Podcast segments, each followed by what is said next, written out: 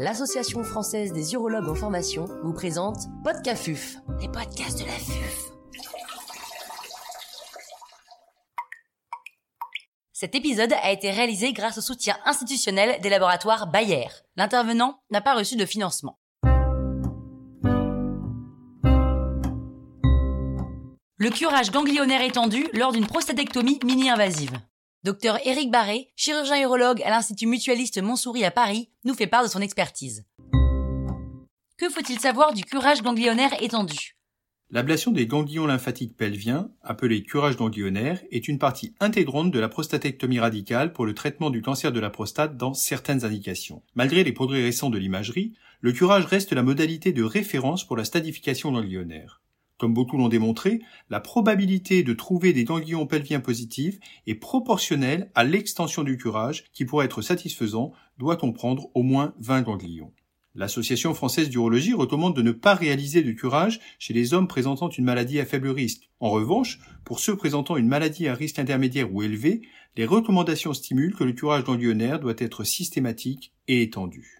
Une parfaite connaissance de l'anatomie de la région est le prérequis à la réalisation du curage ganglionnaire étendu, qui consiste à pratiquer de façon bilatérale l'ablation des ganglions ilio-obturateurs, iliaque interne et iliaque externe en remontant jusqu'à la bifurcation iliaque.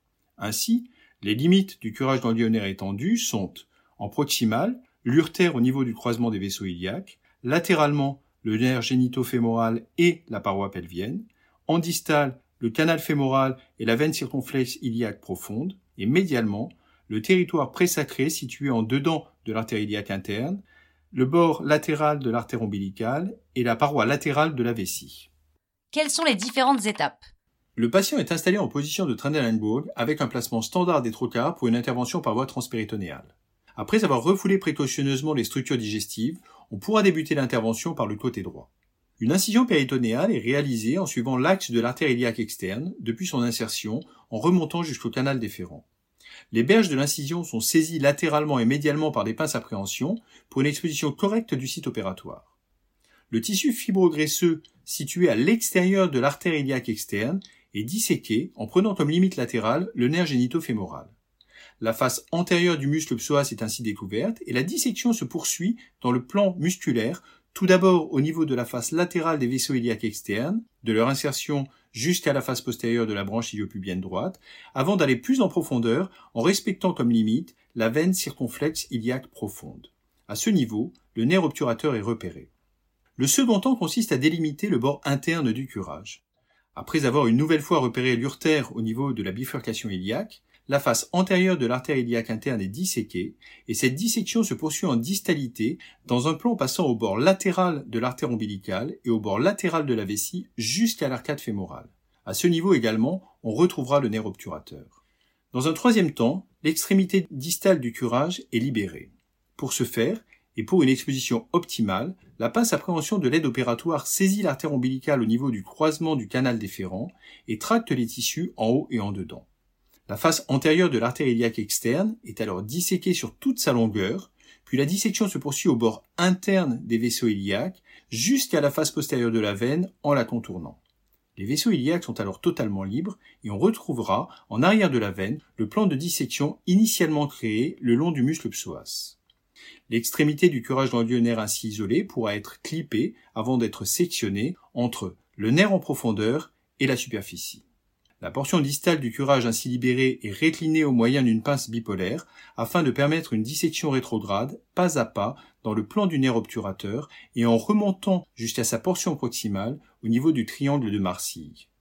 L'extrémité proximale du curage sera alors sectionnée après que la lymphostase ait été effectuée au moyen de clips.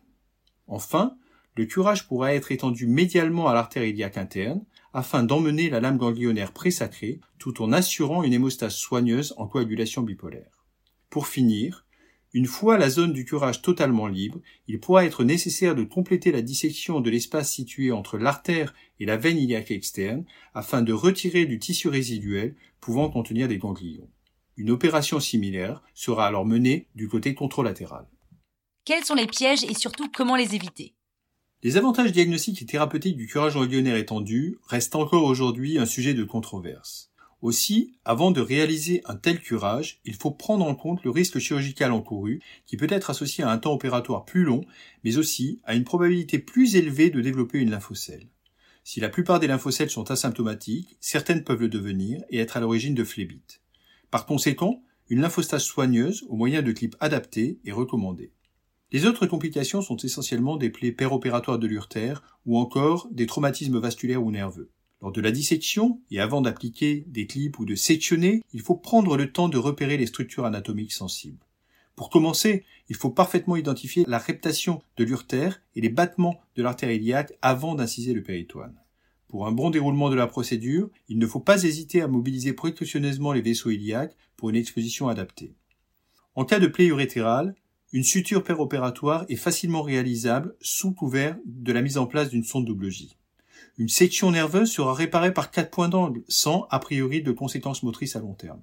Enfin, un des principaux challenges du curage sera la dissection de sa portion proximale au niveau de l'origine du triangle de Marcy.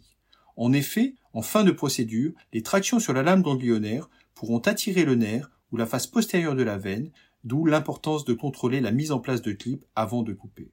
En cas de plaie vasculaire, il est nécessaire de contrôler le saignement par l'application d'une pince fenêtrée au niveau de la plaie avant de tenter une éventuelle réparation célioscopique. Enfin, il ne faudra pas hésiter à convertir si besoin, car la sécurité du patient doit rester notre priorité.